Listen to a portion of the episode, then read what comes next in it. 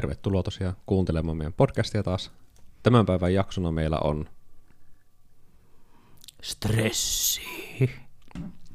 Etkö tuon paremmin? Sori, mä menin ihan reisille tämän aloitusta. Hyvä, jatketaan edellisen kerran linjaa. Edellisen tahtiin taas kerran. Niin, eikö se ole kato ajatus tänä vuonna kaikki aloitukset ihan päin persettä? Joo, siis... joo, pahoittelut, mutta siis stressistä puhutaan tänne. Tervetuloa siis kaikki meidän kuuntelijat messiin. Ja, tosiaan ollaan tänään täällä meikäläisen huudeilla, joka ollaan ristitty jo meidänkin keskuudessa elithuudiksi, eli elittilähiöksi. Ja tosiaan äänessä täällä on Joonas ja sit mun vieressä on täällä Juho edelleen. Ja mikserin kulmassa on taas kerran Kimmo.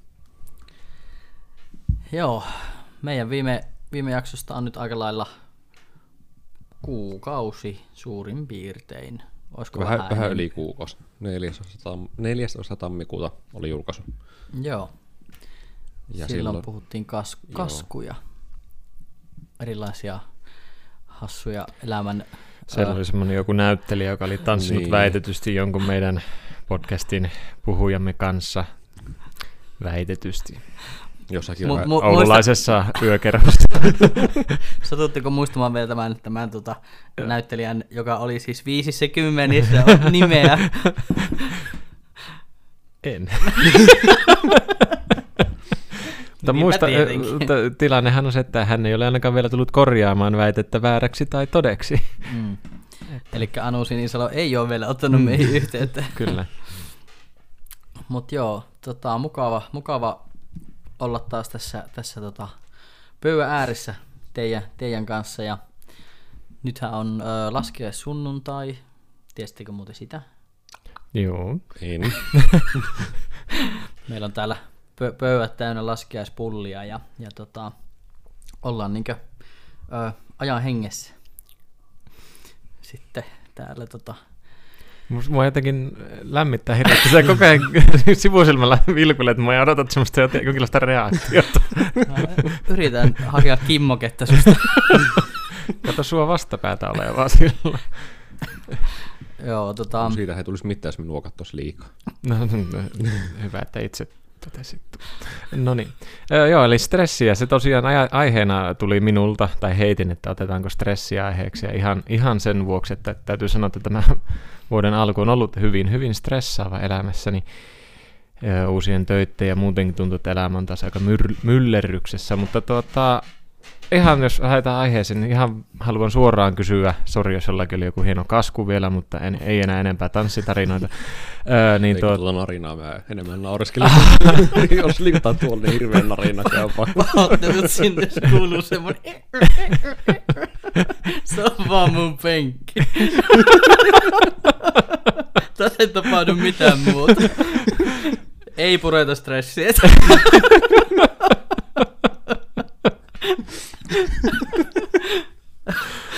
No niin, yritin äsken saada aihean raiteille, mutta ei sitten. Niin, noniin. Joo, ei muuta kuin asiaan. Joo, kyllä. Eli mä olin heittämässä siis kysymyksenä heti näin alkuun, että missä teillä näkyy tai tuntuu, tai miten te koette, kun te olette stressaantunut, minkälaisia te ootte, tai miten se näkyy, mistä te tunnistatte itse, että olette stressaantuneita? Aloitan vaan, Kimmo.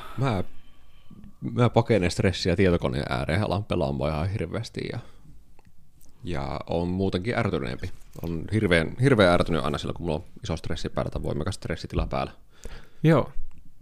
Miten kun sanoit, että pakenet tietokoneen ääreen tai muuta, niin siis onko se semmoinen, että sä itse jos sä huomaat tai tajuat sen, tai vai onko se semmoinen, että sä tajuat sen ja silti meet, vai niin kuin missä osassa sitä tajunta tulee, että nyt mä taas oon? Kyllä se tulee vähän kaikessa niissä. Niin se tulee. Mä tajuan, että nyt mulla on stressiä, kun mä oon tietokoneen ääressä, mä yritän lopettaa sen. Joo. Ja mä vaan totean, että okei, kyllä mä salin tämän itselle tämän pelaamisen nyt tällä kertaa, koska mulla on stressiä, että mä voin vähän pelata ja rentoutua.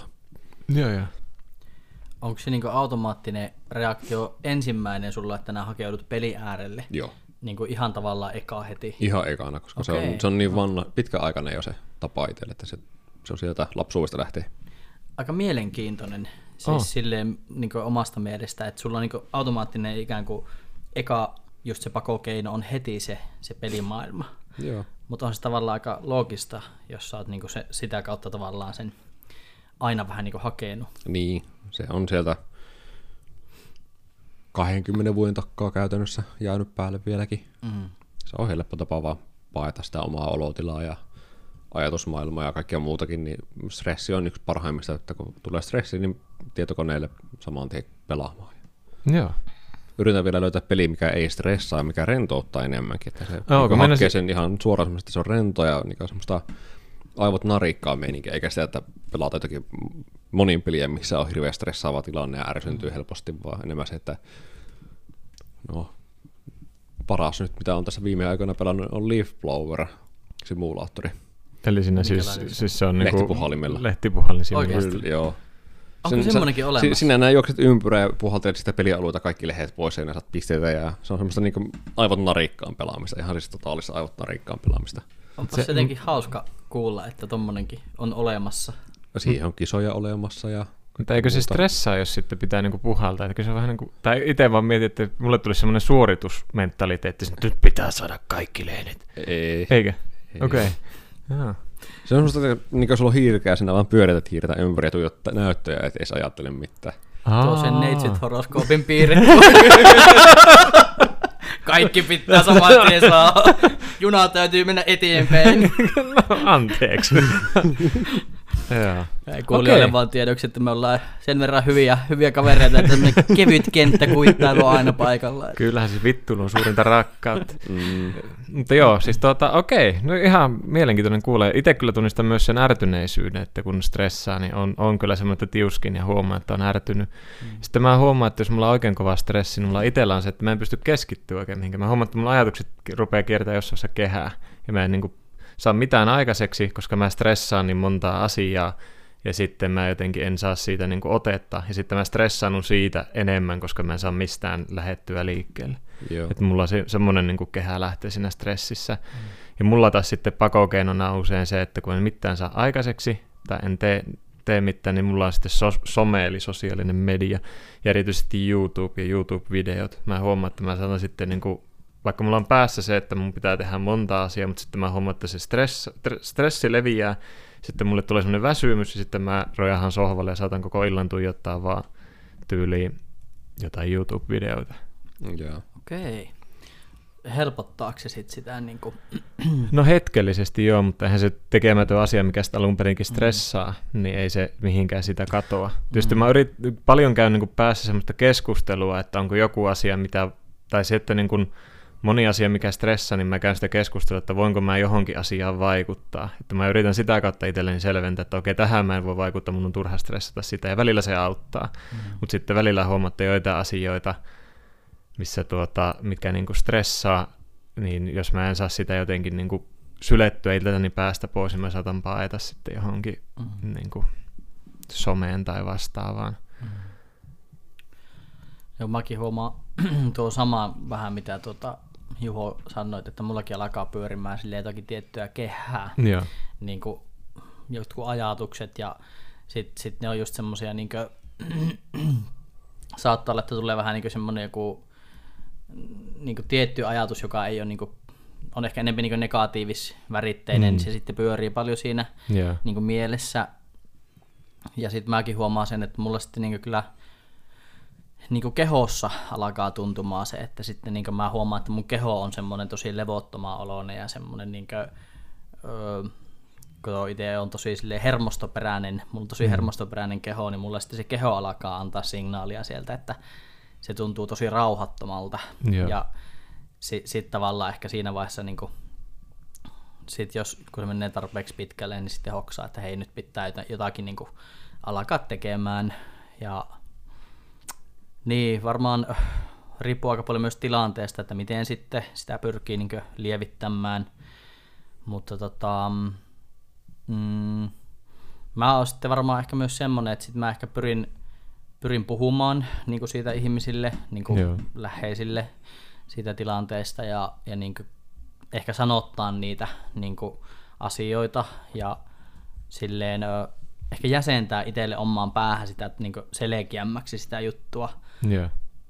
Ja sitten ehkä niin kuin, pyrin sitten lähteä hakemaan niin kuin jonkinlaisia ratkaisuja toki siihen, että en niin kuin jäisi liian pitkäksi aikaa siihen, että pyrin sitten jollakin tavalla niin ratkaiseen sitä. Mutta sitten mä huomaan sen, että sit kun mulla tulee vaikka niin kuin paljon asioita, niin sitten mä tarvin niin kuin aikaa ja tilaa. Ja semmoista, että sitten mä saat olla yksin niin kuin esimerkiksi. Mä vähän niin kuin tarkoituksella hakkeun semmoiseen omaan niin kuin tilaan ja paikkaan, että en näe muita. Ja mulla on taas se, että mä niin kuin eristän itteni myös puhelimesta aika paljon sitten, että mä en niin kuin edes silloin halua olla kauheana välttis niin kuin silleen, että WhatsApp laulaa tai silleen, vaan mä niin kuin jotenkin pyrin selkeyttämään ehkä itselle sit sitä tilannetta. Ja sitten niinku se, että saisi sen kehon rauhalliseksi, koska sit jos mä en saa sitä kehoa rauhalliseksi, niin sit se on tosi niinku inhottava. Joo. Yeah. Mm. Mulla on ollut yksi keino myös, että mä oon käynyt salilla, mä oon urheillut ihan älyttömän paljon, että silloin kun stressaa, niin mä niin rentoutan ja saa itteni rauhoittumaan, että mä käyn urheilemassa. Yeah. Joko salilla tai sitten laskettelemassa. Silloin kun on ollut laskettelukeskuksessa töissä, niin mä oon tykännyt lasketella aina vapaa-ajalla, että on saanut se stressin laukeamaan. Yeah. Seinäkiipeily on ollut yksi hyvä keino myös, että on niin tehnyt paljon hommaa. Joo, mä huomaan, että mulla on viime aikoina tullut laulaminen semmoiseksi, tai musiikki ylipäätänsä, että mä saatan niin kuin autolla, esimerkiksi tänne kun ajelin, niin mä huomasin, että just mitä jutteltiin tuossa, niin kun alettiin nauhoittaa, että kun teillä on stressiä tälläkin hetkellä päällä, niin mulla on semmoinen matkabiisit-niminen lista itsellä Spotifyssa, mihin mä oon kerännyt kaikkia biisejä niin kuin elämän varrelta ja semmoisia, mitkä on jäänyt mieleen tai johonkin kohtaan liittyen. Mä laulan vaan mukana. Mä huomaan, että se on semmoinen tapa, millä just sitä kehojännitystä saa, tai jollain tavalla pyrin purkamaan sitä, koska jotenkin laulaminen on kuitenkin niin kokonaisvaltainen. Se on tosi fyysistä touhua. Että.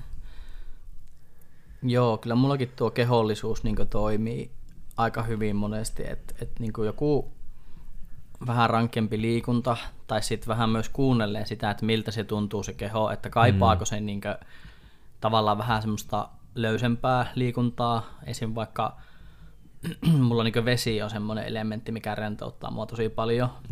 Et jos mä käyn vaikka uimassa tai ihan vaan lilluskelemassa siellä veessä, niin se niin kuin auttaa mulla tosi paljon. Mä oon huomannut, että mulla se niin kuin veden alainen maailma, että veden alla oleminen, koska siellä äänet ja kaikki on niin erilaista. Niin mä huomaan, että se on itsellä semmoinen, mikä on niin kuin ollut pienestä asti. Että silloin kun mä olin pieni, mä tykkäsin aina sukeltaa paljon enemmän kuin uida sinänsä. Koska musta vedenalainen maailma oli niin kuin äänimaisemalta ja olemukseltaan paljon kiehtovampi ja se jollain tavalla on rentouttava. En tiedä viittaa, kun se jollain tapaa, kun siinä on semmoinen pieni liike tulee varsinkin luonnonvesissä, niin onko siinä joku biologinen alitajuntainen olo, että nyt olen taas kohdun turvassa vai mikä? Että kyllä mä niinkö uskoisin, että siinä on aika paljonkin semmoista samaa fiilistä. Ja kun sehän on vähän semmoinen, niin kuin, en voi sanoa tyhjä tila, mutta siinä on semmoinen niin kuin ovella fiilis, semmoinen, kun se tuntuu aika raskaalta se vesi ja se on semmoinen. Niin kuin, vähän niin kuin luonnollinen painopeitto. Tavallaan vähän niin kuin semmoinen, joo. Joskus pitäisi teidänkin käydä kokeilemaan tuo suolakellunta. Mä oon käynyt. Siis jos tarkoitan tankkeja. Sensorideprivaatiokellunta. Tarkoitatko niitä mitä tankkeja? Joo. Joo, mä sain isänpäivälahjaksi äidiltä lahjakortit. Mä kävin siinä Oulu Floats. Ei ole maksettu mainos. Niin siellä kävin kellumassa. Niin oli kyllä. Siis, rentouttava. Joo. Siis nukahtelin siinä. Mä en ole koskaan käynyt. Suosittelen. Joo. Miten te koitte sen tavallaan siinä, oliko teillä auki se juttu vai oliko se kiinni? Se vetää kiinni. Joo. Se aiheuttaa se, että kun se on kiinni, niin se aistit ei saa liikaa ärsykkeitä, ulkopuolisia ärsykkeitä ollenkaan, vaan pystyy ihan kunnolla rentoutumaan siellä. Ja vaikka kuinka stressaantunut olo, niin kun on siellä ammeessa, lillumassa ja niitä korvat on veen alla, niin ei se haittaa. Se rentouttaa vielä enemmän. Voi sulkea silmät ja jää sen kellumaan vaan. Onko sillä joku valot päällä? Siellä voi, mutta mä silloin laitoin kiinni ja laitoin valotkin pois. Mä ajattelin, että kaikki vaan pois, mitä voi saada. Kun mä niin kuin jotenkin itse mietin sitä, että mulle saattaisi tulla jonkinlainen niin kuin paniikkireaktio, kun mä niin kuin en tykkää ahtaista paikoista niin kuin en yhtään. Niin tuliko teillä mitään semmoista vai oliko se vaan, että on tosi mukavaa? Se ei tunnu ahtaalta ollenkaan. Okay. Ei edes mulle tuntunut lahtaalta, että se oli, kyllä mä mietin ihan samaa itsekin, että tuleeko semmoinen ahdistus siitä, että on pimeässä suljetussa tilassa, mutta ei, yllättäen ei, että eniten se oli vaan, että missä vaiheessa, aluksi kesti vähän aikaa luottaa, että vesi kannattelee se suolavesi, että sitten mä huomasin, että siinä meni vähän aikaa, että keho oli semmoisen asennon, että lihakset pysty rentoutumaan jollain tasolla. Mm. Pääseekö sieltä sitten itse niin pois? Joo, se on helposti nostettavissa. Mm. Niin justiinsa. No joo, siis jos tavallaan mä tiedän, että se reitti on varmistettu, niin joo, ehkä sitten mä voisin pystyä niin kuin rentoutumaan siinä. Että... Mulla ehkä siinä suolakeilannassa vaikeinta oli se, että kun, jos on haavoja, niin se kirvelee. Joo, mäkin huomasin, että mulla oli muutamia haavoja. Joo, mulla on päälaki täynnä arpia. Ah, okei. Okay. Niin se oli aika tuskallinen olo. Mm. Joo. Voin sanoa suoraan, se sattui paljon. Sitten kun mulla oli myös samanlaisia kunnossa käetin kuin nytkin, eli haavoja täynnä, niin joka ikinen pikkuinen haava, niin tuo etteikö se kirveli paljon, mutta siihen kun taas tottu, niin sitten se loppuu se kirveleminen. Niin, kyllä. Mutta meni joku 10 minuuttia suoraan. Ihan okay. Puhtaasti 10 minuuttia, kun sattuu koko ajan kaikille. Pikkusen liikahat, niin alkaa uudestaan kirvelemään. Pitääpä joskus käy kyllä testaa. Joo, se oli kyllä. Testaa, että... Tosin mäkin tiedän monia, ketkä on käynyt siinä ja kaikki on kyllä kehunut sitä niin kuin mukavaksi. Tuosta liikunnasta just se tavallaan, että se on ovella, niin kuin, että minkälaista niin kuin rasitusta sun keho tarvii, että ainakin itse aika herkkä kuuntelee sitä, että tarviiko siihen nyt semmoista aggressiivista, niin kuin, että se purkaantuu sen aggressiivisen liikunnan kautta, vai onko se sitten just tämmöinen niin kuin pehmeämpi muoto, niin siihen mä oon pyrkinyt silleen kiinnittää, että mä en niin pahenna sitä sitten sillä, että mä lisään vaan niitä kierroksia niin aggressiivisella liikunnalla, jos se ei niin olisi tarpeen siinä vaiheessa. Mutta liikunta on, niin kuin, se on tosi hyvä. Joo, ja tuo aggressio, niin kyllä mä itse huomaan myös se, että stressaantuna, ehkä just siihen niin tiuskahteluun ja ärskahteluun ja pärskähtelyyn liittyen, niin mä huomaan, että mä kiroilen paljon enemmän silloin, kun mä stressaan. Mun niin kuin huomaat, että se tulee puheen tasolla sillä, että mulla on tosi paljon kirosanoja silloin puheessa. Mä en sitten tiedä, että onko se jonkinlaista, kun sitähän on joskus tutkittu, että jos on niin kuin kipua tuntee, niin kirosanojen ääneen sanominen niin kuin lieventää. Että jollain tavalla se lieventää sitä kivun tuntemusta, että se on niin kuin ihan tutkittu juttu. Mä en tiedä, että onko siinä jonkinlaista sitten semmoista, että onko sitten stressi vähän niin kuin henkistä kipua, että sitten lieventää, vai mikä siinä on, että se, vai onko se vaan, että ne R-päät ja muut, niin jollain tavalla sitten on vähän semmoista, että se jollain tavalla rentouttaa sitä kehon stressitilaa. Se vapauttaa osittain. Mm. Niin, on siinä varmaan joku yhteys tavallaan siinäkin, että nehän on niin kuin voimasanoja tavallaan, niin se, että nää saat sen, sitä niin kuin tavallaan suullisesti tavallaan myös ulos sen jonkun... Kyllä. Tavallaan fiiliksen.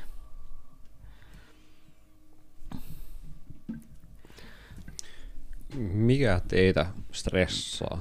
Meinasin kysyä just ihan samaa. Kun tulee stressi, niin mistä kaikista asioista tulee, muodostuu teille?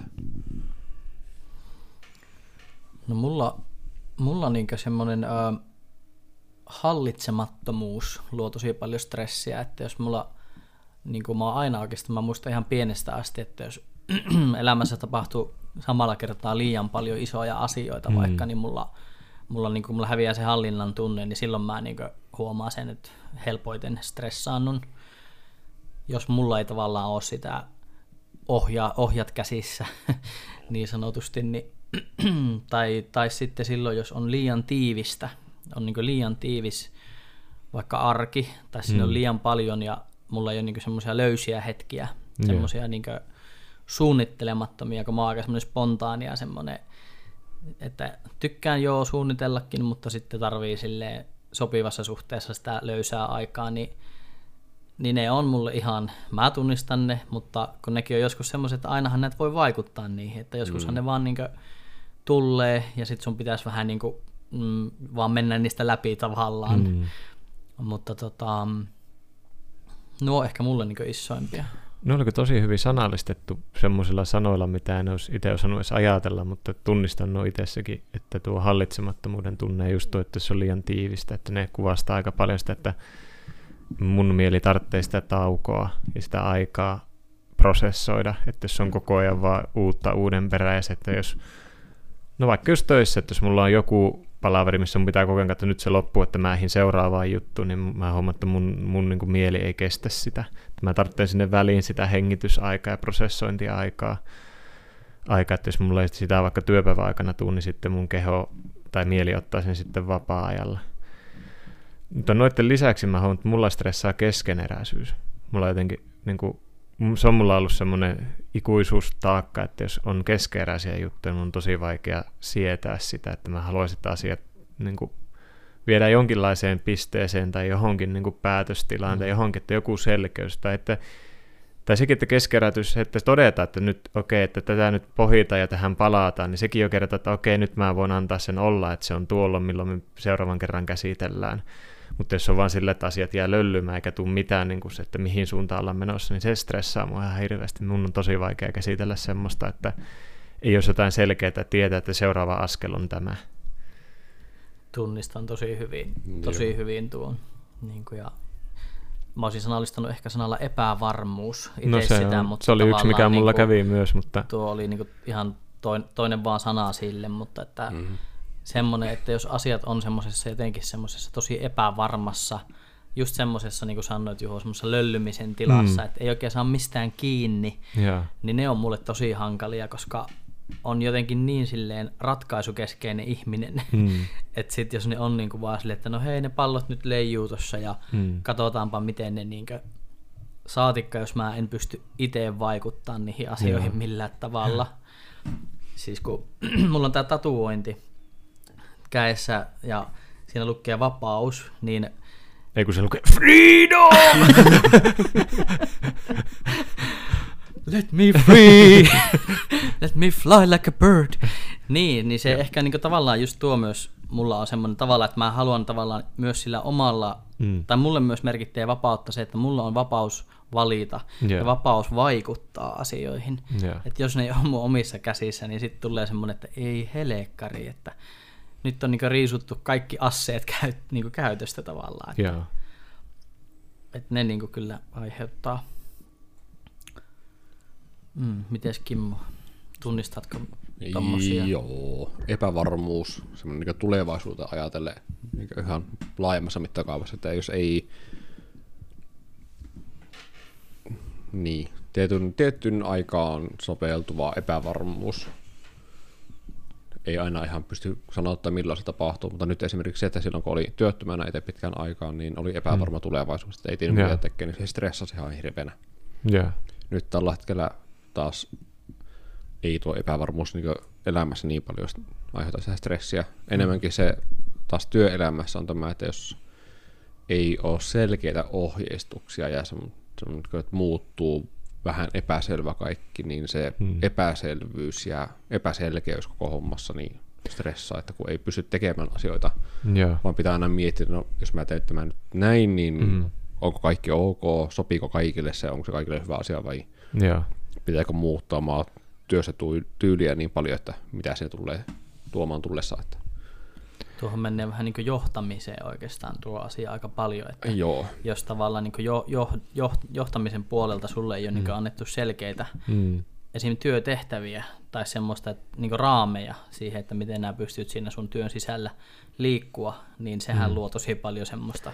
No tuon tunnistan, koska se on ehkä yksi iso omissa uusissa töissä tuossa niin kuin TUVA-koulutuksessa se, että siinä niin kuin, muusta sitä puuttuu se selkeys. Että siinä ei ole, tai mulle ei ole vielä oikein tullut selkeäksi niitä raameja, missä pyöritään. Ja siinä on, niin kuin kaikki sisällötkään ei ole selkeät. Että siinä on hyvin semmoisia, niin kuin, toisaalta siinä on jätetty hyvin avoimeksi, minkä mä ymmärrän, että hei, no harjoitellaan tämmöisiä taitoja tai tommosia, mutta semmoista niin kuin mun mieli tarvitsisi siihen selkeämmät raamit, selkeämmät teet näitä asioita, näitä käy niiden kanssa, niin sitten mun olisi helpompi lähteä työstä. Nyt se on vähän silleen, että no valitse itse. Ja sitten on vähän silleen, että no en minä tiedä. Työ, missä vaikka se oli hirveän niin kuin hektistä ja tiukkaa aikataulua, niin mua olisi stressannut, koska mulla oli selkeät ohjeet. Niin pikkusyöttäjällä leiriohjaajatyö. Vaikka se oli semmoista, että sulla oli minuutin aikataulu parhaimmillaan päivän aikana, niin ei stressannut, kun mä tiesin tasan tarkkaan, että mitä mä teen minäkin ajanjaksona, missä mun pitää olla. Mutta sitten kun tuli vähänkään löysempää ja oli vähän, että no saattaa ehkä tulla, en ole ihan varma tuleeko tämmöinen ryhmä olemaan sulla, niin se stressasi ihan hirveästi. Musta tuntuu, että me ihmiset ollaan kuitenkin silleen aika syvältä semmoisia, että me tarvitaan semmoista selkeyttä ja niin kuin loogisuutta myös asioihin, että niin kuin pystytään toimia. Kyllä. Että tokihan ihmiset on erilaisia ja osa pystyy olla niinkö helpommin sen asian kanssa. Kyllä mäkin niinkö tunnistan semmoisia ihmisiä, ketkä jotenkin vaan osaa mennä ikään kuin silleen vaan, että no ei tässä turhaa stressailla, mutta sitten jotenkin tunnistaa sen, että itse on aina ollut semmoinen aika eteenpäin kattova ja semmoinen, niin kuin, että mun pitää tietää, että mihin kohti mä oon niin kuin menossa tavallaan. Joo, että. Joo tuosta saa hyvinkin, koska just sitä muistan monessa vaiheessa vitkin elämäni jutelleni eri henkilöiden kanssa, että mulla on ollut aina hyvin semmoinen niin kuin tulevaisuusajatus, että mihin pyrin, mikä on se suunta, mihin aion mennä, joku tavoite pitää olla tai johonkin. Että se nyt, siinä on omat huonot puolensa, että se on hirveän suorituskeskeistä ja siitä on yrittänyt opetella pois, mutta se, että kyllä mä niinku just huomaan itsekin sen, että mä tarvitsen sen jonkun, mitä kohti mennä, että mulla on se selkeys, että okei, toi on se, mitä mä toivon tai haluan tai joku tavoite tai joku ajatus, että mitä toivot. Mä en semmoisen niinku, että mä en semmoisen täyspäiväiseen, täysaikaiseen, no elän vain tässä hetkessä, niin se ei ole mulle. Että kyllä välillä on tosi tärkeää just, että on vaan tässä hetkessä ja keskittyy mitä on, mutta kyllä mulla tosi paljon huomaa, että se on mulla siellä niin kuin tulevassa myös sitä ajattelua, että mä saan sen niin kuin rentoudeita, että mä tiedän, että okei, tämmöistä tapahtuu tai tuota tapahtuu tai että näin, ja mullehan on nuo yllätykset ollut aina tosi haastavia. Mä en ole hirveästi tykännyt niin kuin edes yllätyssynttäreistä tai mistään, koska mä en ole valmistautunut siihen henkisesti. Niin se on jotenkin itsellä ollut haastavaa. Muuttaa sitten siinä spontaanissa hetkessä jotenkin sitä omaa. Niin kuin.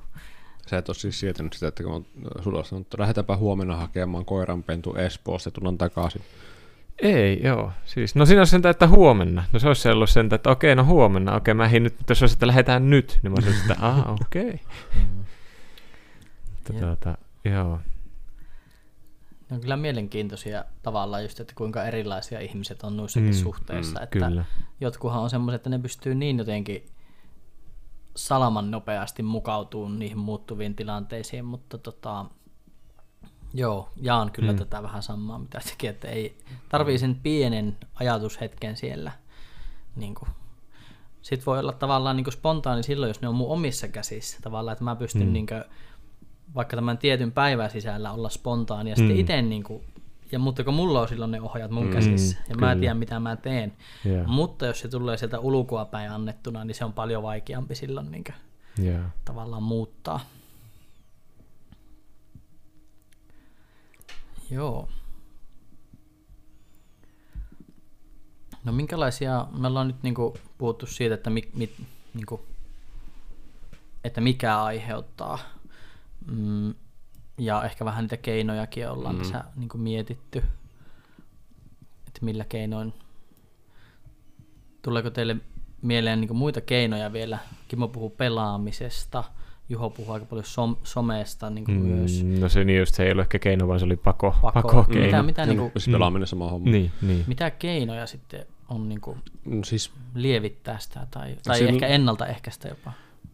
Ennaltaehkäisyä en osaa sanoa, koska monesti asiat ei niin ole minusta riippumattomia, mitkä aiheuttaa stressiä taas itselle, että se vaan tulee se stressi päälle, kuinka yrität itse olla sen mentaliteettisesti ajatella, että elää stressaa ja teet mukavia asioita, niin se siltikin pukkaa päälle. Mutta sitten kun se on stressi päällä, niin semmoinen hyvä keino saa se pois on, että mä pääsen jonnekin luonnon keskelle ja siellä niin rauhassa olemaan. Ei haittaa vaikka olisi kaveri mukana tai esimerkiksi nuotion ääressä istuminen on mukavaa, se rauhoittaa. Merenrantaan, merelle katselu, metsässä kävely, tämmöinen luonnonläheisyys, niin se helpottaa stressitilanteessa tosi paljon itseään ainakin. Joo, ja sitten, no en ole itse kokeillut sitä, mutta on kuullut puhua tämmöisestä huolivartista, että niin kuin otetaan kynä ja paperia, ja mä en nyt muista tarkalleen, mutta siinä ajatuksena on niin kuin kirjoittaa ylös kaikki, mikä mietityttää tai on mielen päällä tai stressaa, ja sitten ruveta jaottelemaan sen mukaan, että mitä teen huomenna, mitä voin tehdä nyt, mihin en voi vaikuttaa, että saa niin kuin purettua sen ajatusmylläkän pois päästä. Että näihin mä pystyn vaikuttamaan, näihin mä en pysty, ja teen tämän huomenna, koska se ei ole. Tämä huomatta yksi myös se, että jos mulla on paljon mielessä asioita, mitä mun pitää tehdä, niin sekin on, että mä kirjoitan omaan kalenteriin, vaikka tossa aamulla mä teen sen. Niin se jo helpottaa, kun siinä on jo, niin kun mä oon omassa päässäni laittanut fyysisesti sen nyt, että se on nyt tossa. Että tuo hetki, kun mä keskityn siihen, niin mun ei tarvitse nyt miettiä sitä. Niin ne joskus ainakin itsellä ihan silleen konkreettisena niin kuin toimintamallina helpottaa, että kun sen kirjoittaa ylös, että tuossa mä sen teen, niin sitten sen tietää, että se on siellä muistissa, mun ei tarvitse muistaa sitä, se on siellä jo ylhäällä ja että siihen on varattu aika vaikka.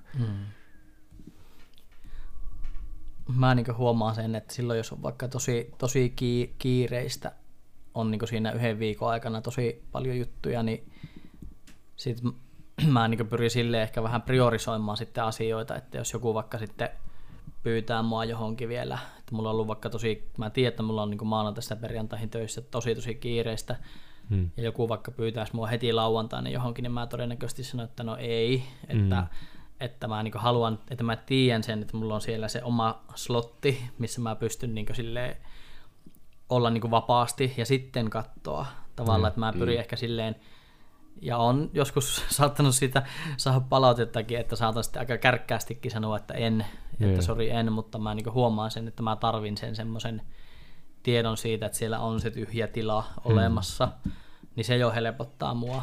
Mutta jos mä en niin tietäisi, että mulla olisi koko ajan niin sit jotakin siellä tulossa tai tykittämässä, niin sit niin huomaisi, että menisi varmaan tosi silleen niin stressaantuneeksi. Yeah.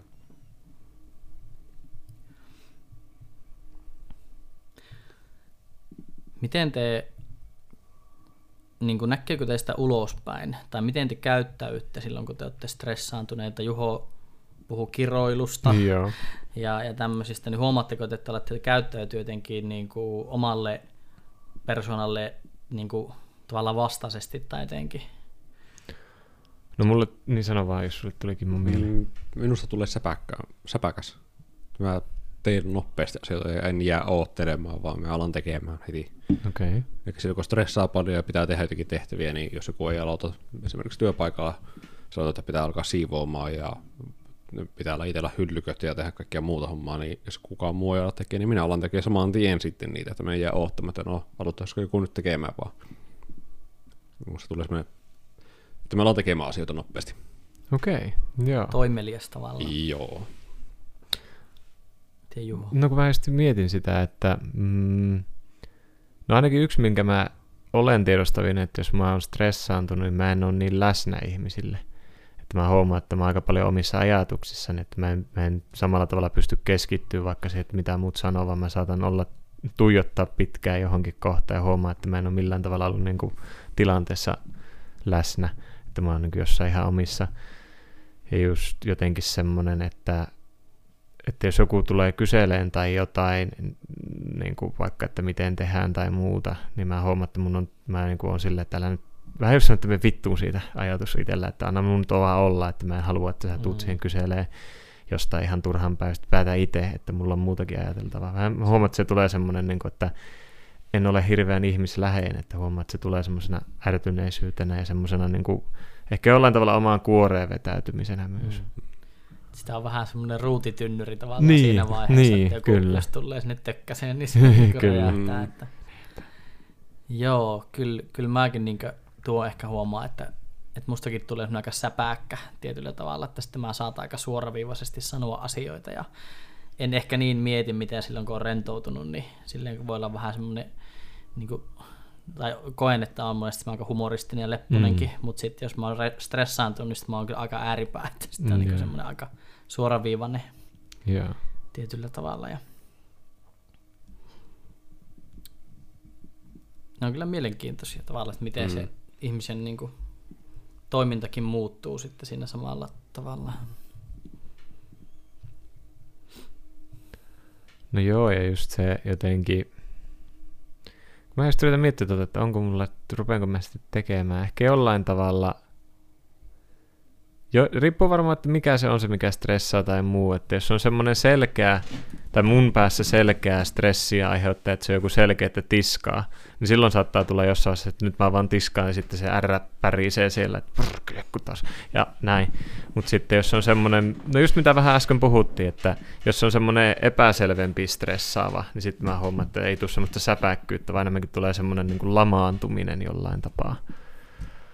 Mutta se, että jos on joku selkeä asia, niin kuin tekemätön juttu, minkä mä voin tehdä, niin silloin se stressi tulee enemmän semmoisena, että nyt hoidetaan tämä, että nyt ei puhuta, vaan hoidetaan tämä pois alta ja sitten voidaan puhua. Mutta se, että jos on just semmoinen joku määrittelemättömämpi stressiaiheuttaja, niin sitten se saattaa olla semmoinen, että just lamaantuu eikä saa mitään aikaiseksi. Mm. Miten teillä muuten, jos ette pysty purkamaan sitä stressiä, niin miten se näkyy sitten, että millä tavalla se vaikuttaa teidän elämään ylipäätänsäkin, että tuleeko se olemaan semmoinen, että se kerääntyy ja sitten jossakin vaiheessa vaan purkaantuu hallitsemattomasti vai? Joo, aika paha kysymys. Jaa. Osaako Jonkki sanoa? No jos ne on semmoisia niin kuin isoja asioita, mitkä on mulle vaikka tosi henkilökohtaisesti tärkeitä, niin kuin ehkä tuohon vielä lisätä, että esim. Ihmissuhdeasiathan on monesti semmoisia, mitkä aiheuttaa myös stressiä, ja itse olen kyllä sen silleen niin kuin huomannut tälleen eroon nyt jälkimainingeissa, niin ne asiat on myös tosi paljon aiheuttanut stressiä, ja mä huomaan, että mä niin kun menen ehkä sitten silleen niin kun alakuloiseksi ja semmoiseksi niin kun ehkä tietyllä tavalla omaan kuplaani myös vetäytyväksi, että niissä hetkissä silloin just ehkä kaipaisi sitä, että joku tulisi niin kun tavallaan vaikka kysyy sulta, että hei miten menee, tai joku muu tavallaan niin kun hoksaisi sen sun tilanteen, mutta ehkä sitten niin kun on opetellut myös sitä, että sitten pystyisi tulla pois siinä pahassakin hetkessä siitä omasta, että yrittäisi sitten just vaikka puhua ihmisille niistä omista niin kun fiiliksistä ja pystyisi ehkä sitten keskittyä semmoisiin asioihin siinä arjessa, mistä sitten saa sitä hyvää oloa, vaikka eihän se aina ole niin kuin helppoa missään nimessä. Mutta mä huomaan, että mä oon ehkä joku osa omaa luonnetta on myös semmoinen tietynlainen melankolia, että sit mä niin huomaan meneväni semmoiseen surumielisyyteen, jos ne on niin semmoisia isoja asioita, mitkä on tosi tärkeitä mulle, ja ne on vaikka mennyt huonoon suuntaan, niin kyllä mä huomaan, että mä oon semmoinen vähän niin kuin surullinen silloin. No joo, saan tuosta kyllä tosi paljon kiinni, että huomaa itsessäni ihan sama, että semmoinen niin kuin alttius semmoiseen no just alakuloon ja väsymykseen on sitten tosi vahva, että niin kuin huomaa itsekin, että sitten niin kuin luisahtaa semmoiseen kuiluun, että on vähän semmoinen sumuverho tuossa pää ympärillä. Ja sitten jossain stressitilanteessa tuntuu, että on vanne pää ympärillä, mutta sitten kyllä mä oon aika paljon joutunut opettelemaan sitä, että että mulla on ollut tosi paljon aina se, että mä vaan pidän sisälläni, kunnes se niin kuin kuppinura niin kuin kaatuu tai vastaavaa, mutta se, että sitä on opetellut aika paljon pois, että nykyään just pyrin siihen, että jos joku kysyy, että mitä kuuluu, niin sitten oikeasti kerron siitä, että nyt ei oikein mene kovin hyvin, että saisi sen niin kuin purettua sanoiksi myös sen omaan kokemukseen, että nyt ei niin kuin peittelisi tavallaan sitä. Kyllä.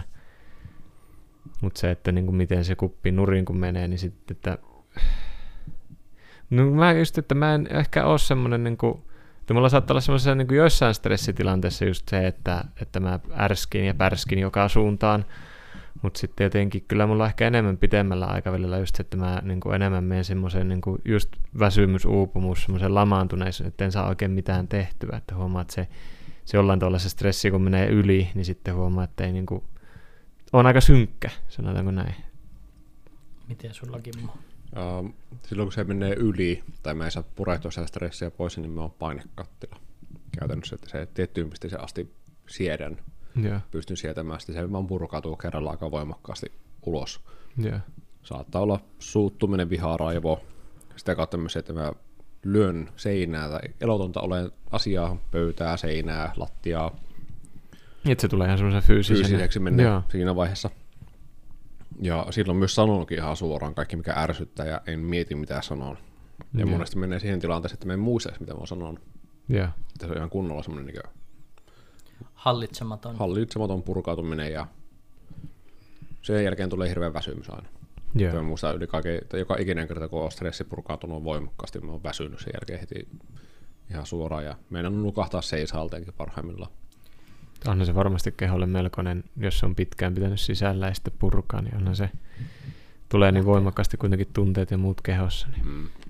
Koneistosta lähtee se moska liikkeelle niin sanotusti sieltä. Niin. Kyllä. Joo, se on kyllä. Tosiaan se, että jos en pysty purkamaan sitä tai kertomaan kenellekään tai puhumaan mun stressistä, niin se on pitkä prosessi, että se räjähdys tulee. Joo. Että voi helposti puoli vuotta mennä, että ei mitään tapahtunut, vaan siedää se stressi ja pystyy olemaan. Ja se huomasin, että on, niin alkaa pikkuhiljaa tulee kireämmäksi mun asenne ja miten puhun ihmisille ja käyttäydyn. Ja en niin paljon vietä aikaa, mutta ihmisten seurassa, että on paljon yksikseen ja vetäytyneempi. Joo. Tuo hän, mä oon huomannut itse tässä just sen, että mulla se niinku stressinsietokyky on selkeästi alentunut, mikä on silleen ehkä vähän huomatta itseään harmittaa myös sanoa se, tai toivoisi, että olisi itsellä jo silleen mieli tai keho tai mikä ikinä palaa, mutta kyllä mä jollain tavalla huomaan just, että tässä niin kun nyt näkyy jollain tapaa sen oman avioeron vaikutukset vieläkin, vaikka siitäkin on kohta jo 2 vuotta, että niin kun prosessi alkoi, mutta huomaa just, että se niin kun nyt näkyy tässä, että mulla on semmoinen muutoksen ja stressinsietokyky on tosi alentunut verrattuna siihen, mitä mä koen, että se on joskus ollut. Et sen takia jotenkin tuntuu, että tämä alkuvuosi on ollut tosi semmoinen niin kuin haastava itselle, että niin kuin en tullut vielä olla, että en selviä, kun pitää vaan niin kuin yrittää. Tai just, että päivät tuntuu, että nyt mä vaan päivä kerrallaan koitan selvitä. Mä en halua sitä itselle, koska tuntuu, että myös 1,5–2 vuotta on ollut sitä, että koittaa vaan selvitä. Nyt se on jotenkin tullut semmoisena jonkinlaisena aaltona taas, niin huomaa, että se kuluttaa itsellä tosi paljon. Ja just huomaa, että mä en ole samalla tavalla aloitekykyinen kuin mitä ehkä niin kuin normitilanteessa olisin. Ja just se, että moni vaikka joku vapaa-ajan juttukin on silleen, että ne on aika paljon tapahtunut, että pitää olla itse aloitekykyinen, että jotain tapahtuu. Ja nyt kun mulla ei ole sitä, niin ei tapahdu mitään, mikä taas tuo itselle sen niin kuin olo, että on tosi yksin. Niin huomaa, että se on tällä hetkellä tosi vahvasti itsellä tällä hetkellä päällä ollut tässä alkuvuodesta. Niin, kyllähän ne on hurja isoja asioita, niin kuin tuommoinen avioerokin, silleen, että eihän sitä aina me edes niin kuin osata ajatellakaan, että kuinka paljon se voi niin kuin ajallisestikin vaatia meiltä tavallaan, kyllä. Että me jotenkin päästään sinuiksi niiden asioiden kanssa tai varmaan se ihmisen mieli on sitten semmoinen, että se pyrkii laukkaa vähän niin kuin eelle, mutta sitten jotenkin kuitenkin se tulee silleen vähän rauhallisemmin se niinpä. Todellisuus sieltä kuitenkin. Niinpä. Että joo. Onko teillä muuten semmoinen, että te stressisyötte? No kyllä mä tunnistan itsellä, että mä tunnesyön. Mä en tiedä, liittyykö se stressiin, mutta kyllä mä huomaan, että mä joissain tilanteissa saatan just niin kuin purkaa sitä omaa tunnetta, että mä syön. Että joko mä saatan välillä ahmia jotain tai vetää jotain herkkuja, tai sitten olla se, että ehkä enemmän se menee toisinpäin, että mä kielän itseäni syömästä. Että se saattaa mennä enemmän siihen suuntaan. Niin, että se menee kieltämisen puolelle. Niin. Joo. Kyllä mäkin ehkä huomaan jollakin tavalla joskus niin kuin herkut just silleen, että karkki tai joku niinku tämmöinen roskaruokatyylinen ratkaisupizza tai joku vastaava voi olla. Ehkä niinku ennen helpommin meni siihen, että ehkä nyt on oppinut sitäkin puolta tavalla, että aina ei tarvi just olla jotakin herkkua, että sit nää voit vaikka niinku tehdä jotakin, joka ei olisi niin silleen, vaikka jotakin smoothieta tai jotakin semmoista, joka ei ole niin silleen älysokerista, mutta kyllä mäkin tunnistan, että sieltä aika helpostikin saattaa lähteä hakemaan sitten sitä hyvää olon tunnetta, semmoista nopeaa. Itsellä on naposteluja just välillä. Nyt on ollut viime aikoina karkit ja oli muukkaa semmoinen, mikä menee paljon, mutta välillä saattaa, että meidän saadaan syödä ihan hirveästi porkkanoita. Porkkanoita? Okei. Okay. Ja sitten sillä tavalla niin vihanneksia ja kasviksia. Ja silloin kun stressaa, niin niitä tulee vettyä ihan älyttömän paljon. Sehän ei varmaan huono juttu kuitenkaan. Ei. Siis silleen, että kasviksia nyt varmaan jokaisen pitäisikin syödä ihan silleen reilusti. Mutta asti se menee siihen, että esimerkiksi porkkanapussi saattaa kestää puoli päivää, mulla on isompi pussi. Tämä on se varmaan laisia sukaisia, että liikaa. Niin kaikissa tietenkin varmaan. Mutta se on semmoista koko ajan napostelua, mitä on, ja se ei taas ole niin terveydelle hyvä, että napostelee koko ajan. Kyllä. Koska silloin kroppa ei tykkää siitä niin hyvää. Jep. Ja siis mä luulen, että tässä me ihmiset ollaan tullaan siihen inhimillisyyteen, että jollakinhan se on alkoholi, pisse, viina, jollakin se on rööki, jollakin se on nuuska, jollakin se on kahvi, mikä se on niinku se pahe kullakin niin sanotusti. Että. Mutta tuo on muuten ihan hyvä, kun otit nuo päihteet ja muut esille, koska kyllä mä niinku jollain tavalla, vaikka en käytä mielestäni alkoholia erityisen paljon, tosi harvoin juo silloin kyllä se yhden alueen, mutta kyllä mä oon niinku huomannut jonkinlaisen semmoisen, että välillä tulee niitä, että odottaa, että saa sen jonkun vaikka niinku perjantai-illaksi avattua jonkun kylmän alueen, missä huomaa, että se jollain tavalla, joku ajatus päässä, että sillä saa itseään vähän rentoutettua. Että sen nyt kun tämän viikon taas selvinnyt, niin nyt kun juon oluen, niin se on ok. Mikä itsellä huomaa, että se niinku, no ei se nyt pelota, mutta huomaa, että se välillä pistää miettimään, että voi ei, että tosta mä en lähde sille linjalle, että nyt mä alkoholilla koitan. En mä nyt usko, että se on niinku kovin todennäköistä, mutta se vaan niinku huomaa, että se jollain tapaa tulee sieltä itsellä semmoinen joku alitajuntainen ajatus siitä, että alkoholi rentouttaa. Joo, siis mulla on kans niinku määrällisesti en kyllä juo juuri koskaan isoja määriä, että yleensä se on viikonloppuna joku pari about, aika lailla sen perus. Yeah. Ja se niinku aika hyvin kyllä riittää, että sitten tuleekin jo semmoinen tavalla, että en mä halua edes juo enempää. Yeah.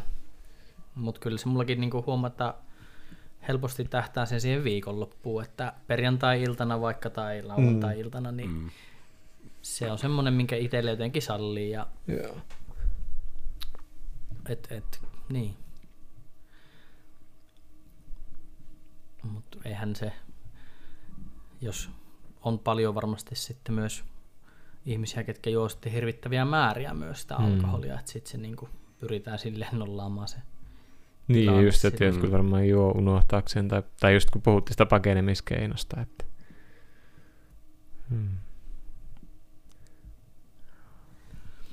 Niin sehän tavallaan tuo stressikin, niin semmoinen vähän niin kuin aivojen hälytystila tietyllä tavalla. Että.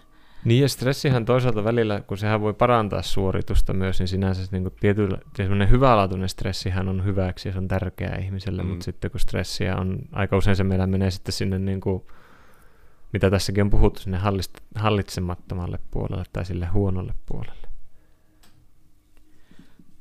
Minkälaisissa tilanteissa teillä olette huomannut, että teillä on tullut se semmoinen niin kuin hyvän stressin niin kuin fiilis tai osaatteko yhdistää niin kuin johonkin tiettyyn tilanteeseen, missä?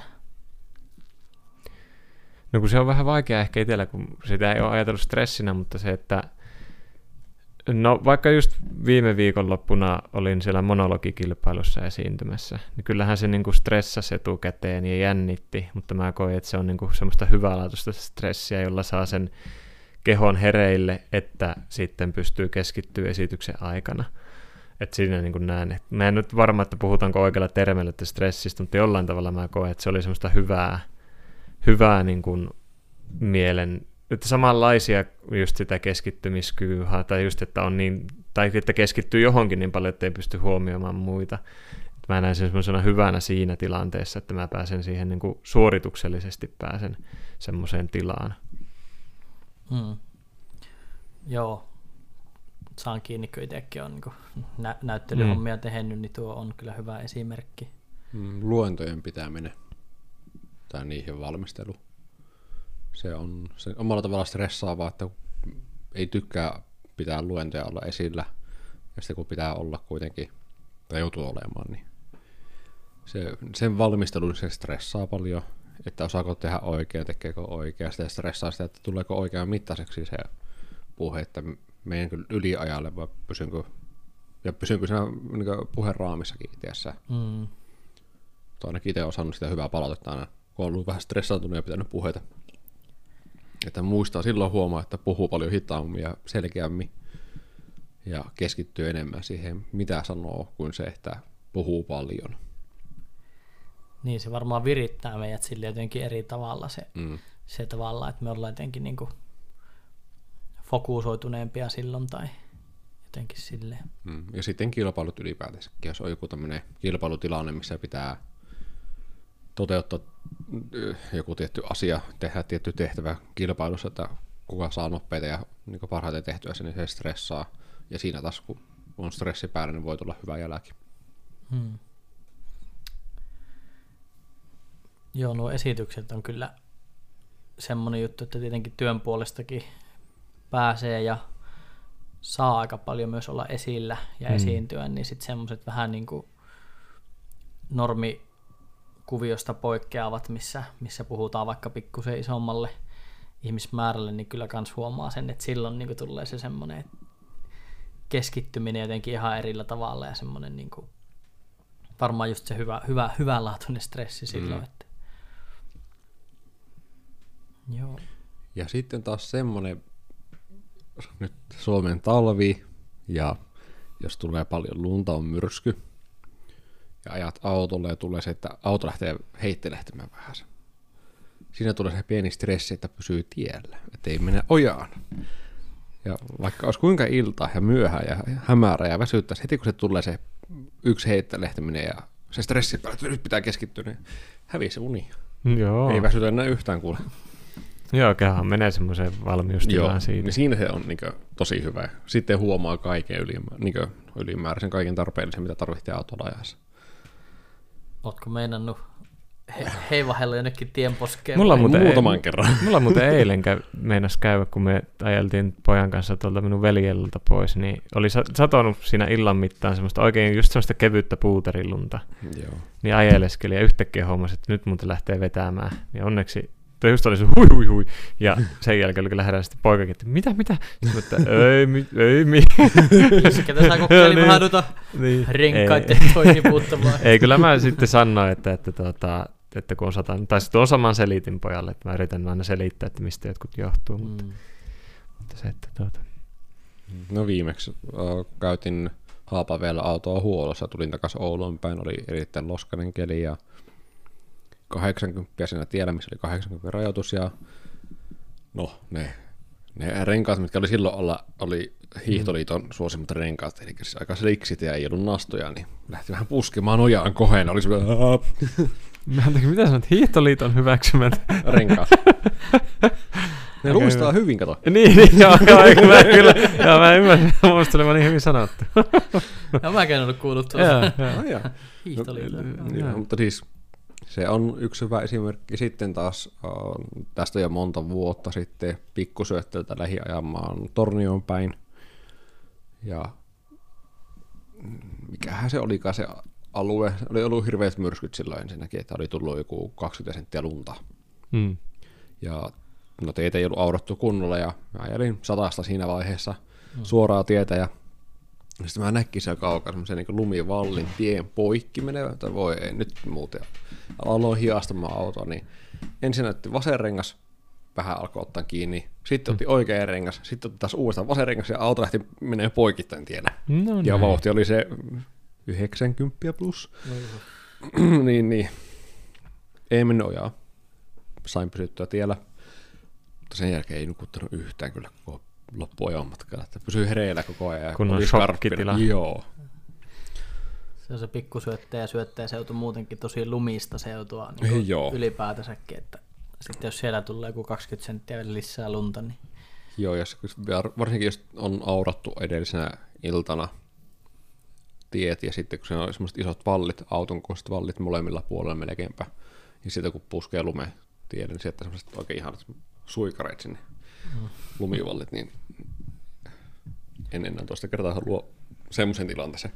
Näin varmasti. Viekö teillä muuten stressi ikinä yöunia? Oletteko te sanoneet, että se näkyy unissa? Vie. Joo. Selvä. Se vie. Kyllä. Hyvänä esimerkkinä 2016, silloin vielä opiskelin tammikuussa, mä tajusin, että mulla on aika paljon opintopisteitä tekemättä. Yeah. Ja mulla ei tule enempää lisää aikaa opiskelua, mulla oli pakko valmistua. Hmm. Oli koulun takia stressi päällä. Mä en nukkunut kuukauteen oikeastaan muuta kuin ehkä maksimissaan 2 tuntia yössä. Mä en saanut nukuttua, mä en pystynyt nukkumaan. Heti kun paat silmät kiinni, kouluasiat tuli ja mieli alkaa stressaa ja ahdistamaan ja sitten heräät ja nouset ylös alat tekee koulua. Joo, mä huomaan itsellä se, että mulla niinku, mä saatan pystyä illalla kyllä nukahtaa, mutta jos mä herään mistään syystä keskellä yötä tai vaikka aamuyöstä, niin sitten on vaikea nukahtaa. Että jos mä herään, niin sitten ne ajatukset tulee jostakin samaan tien. Se tuntuu, että se on vähän semmoinen kuin samaan tien, ja ne on niin kuin heti ne ajatukset pyörimässä. Joo, siis mullakin on ehkä vähän sama, mitä Juho sanoi, että mulla pitää tosi pitkälle mennä silleen tietyllä tavalla se stressi, että mä en pystyisi niin kuin nukkua. Mutta muistan silloin 2020 alkuvuodesta, silloin kun olin pienen hetken silloin poissakin töistä jonkunlaisen pienehkön työuupumisen takia, jossa oli kerralla, yhtään vähähtele työuupumista, kerralla vaan niin kuin tullut tosi paljon niitä asioita, niin silloin mä muistan, että mä heräsin joskus yöllä silleen niin kuin aivan pirtiänä silleen yhtäkkiä. Sitten mä vaan huomasin, että mulla niin kuin ajatukset niin kuin kiertää sitä samaa rattaa. Ja mä muistan, että mun sykeet tuntui, että se oli tosi korkealla. Ja sitten kun mä mittailin niin verenpaineita, niin ne oli niin tosi korkeat. Ja siis silloin niin huomasin ne keholliset reaktiot niin tosi voimakkaina.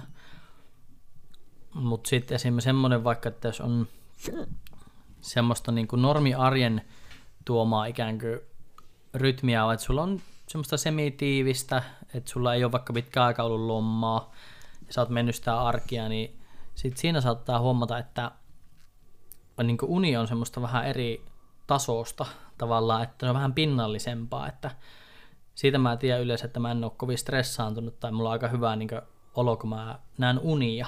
Että mä niin on semmoisessa tosi syvässä unessa ja sitten kun aamulla herään, niin se sun olo on hyvän syvän unen jälkeen semmoinen tosi raukia. Mutta sitten jos on niin ollut semmoinen tavallaan tiivis vaihe ja tuntuu, että no nythän mä just äsken pistin silmätkin ja nyt mä herään. Ja semmoinen jännä, se huomaa niitä eroja tavallaan siinä fiiliksessä ehkä. Mulla taas tulee, jos on työstä liittyvää stressi, niin uniin työ. Mä silloin tiedän, että nyt mennään vähän väärään suuntaan, kun se tulee uneen se työnteko. Okei. Se ei koskaan... Sä niin näksää tavallaan ihan niistä työtilanteista. Työtilanteista ja mahdollisista tilanteista ja se niin työ, mä teen töitä, mä oon omassa työpaikassa, teen töitä ja se on stressaava työpäivä siinä unessakin. Mä tiedän suoraan, että nyt mennään vähän väärään suuntaan, nyt on liikaa stressiä päällä, että ei ole hyvä. Okei, joo, unit, joo. Eiku mulla on just ehkä itsellä se, että mulla se vie niin kuin unet, että mä en näe unia. Tai just se, että nukkuu, mutta ei ehkä tule semmoinen olla, että olisi nukkunut. Ei ole tavallaan oikein virkeä millään tavalla. Että... Tai sen huomaa just, että niin kuin nytkin sillä, että mä niin kuin perjantai-lauantai niin nukuin siis silleen suht pitkään omalla mittapuulla, mutta huomaa, että mä en ole niin kuin virkeä. Ja sama oli nyt sitten taas lauantai-sunnuntai, niin tuli nukuttua pitempään kuin normaalisti, mutta silti en huomaa, että en ole virkeä. Että se niin kuin uni ei palauta jollain tapaa. Kesälomalla itse olen nyt huomannut sen, että kun olen nyt saanut olla pari kesää täyspitkällä kesälomalla, niin siinä aina huomaa sen, että kuinka tiivistä se arki tietyllä tavalla on.